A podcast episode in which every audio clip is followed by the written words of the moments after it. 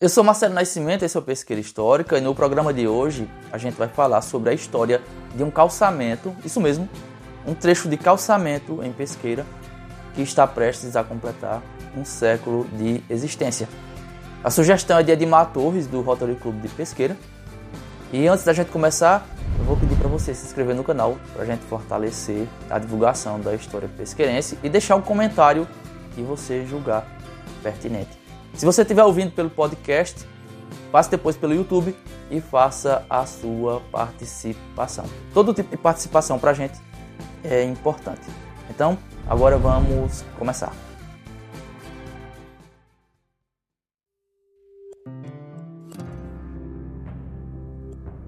Apesar do surto de desenvolvimento pelo qual Pesqueira vinha passando da virada dos anos de 1800 para 1900, algumas áreas né, não acompanharam é, essa evolução, como por exemplo o urbanismo.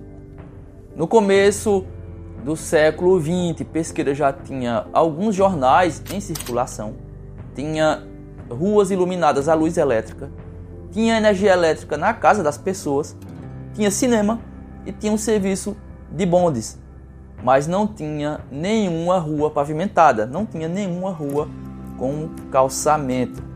Eis que toma posse do governo municipal o prefeito eleito Cândido Cavalcante de Brito, o famoso Major Candinho da fábrica Peixe. Ele tomou posse tardiamente em 7 de setembro de 1923. É o primeiro mandato dele que durou até o fim de 1925.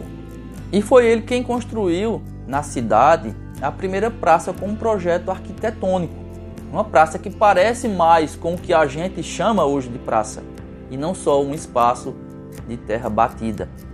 E foi o Major Candinho também quem fez é, o primeiro pavimento de algumas ruas de pesqueira. E esse é o ponto-chave é, do programa de hoje. E essas primeiras ruas eram as travessas 7 de setembro, Marquês do Eval, e também atravessa Tiradentes, todas no centro da cidade. Mas, além dessas, foi calçada também uma rua que magiava a praça propriamente dita. Essa praça que eu citei, a praça é a Praça da Estação, que foi chamada de Praça João Pessoa, depois F. Pessoa de Queiroz e atualmente Praça Manuel Caetano de Brito. Esse trecho de calçamento, esse trecho de pavimentação, é justamente o trecho que sobreviveu ao tempo que está prestes a completar 100 anos de existência. A sua construção deve ter sido feita no segundo semestre de 1925. E como é que a gente deduz isso? A gente tem dois elementos principais.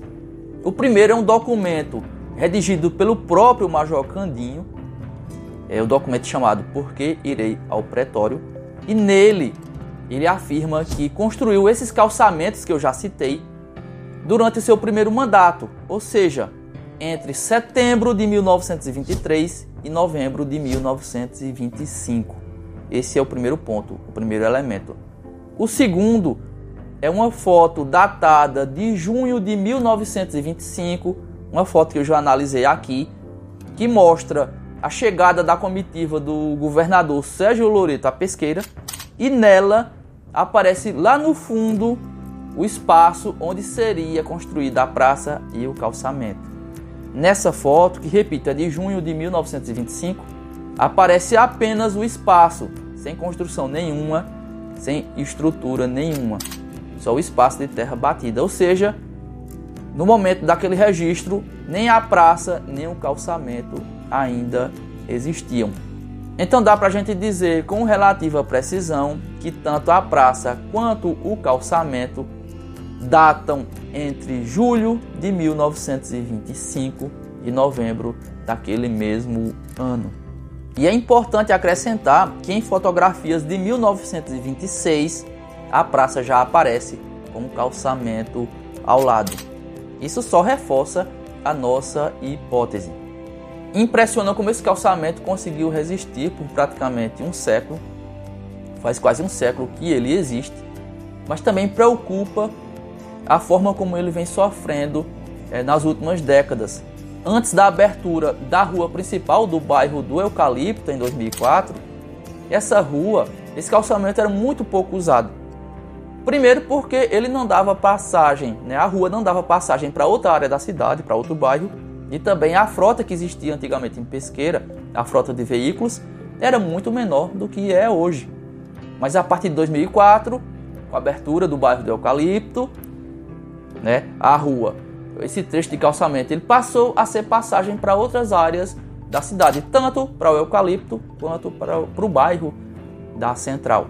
E apesar de eu não ser especialista no assunto, mas para mim é fácil ver que ele não foi projetado em 1925 para suportar a carga que vem suportando hoje. E preocupante é também os reparos pelos quais ele vem passando, com a substituição de pedras originais antigas por pedras modernas de calçamento. Isso vem causando uma descaracterização do seu aspecto original, infelizmente. E alguém há de perguntar por que preservar esse trecho de calçamento.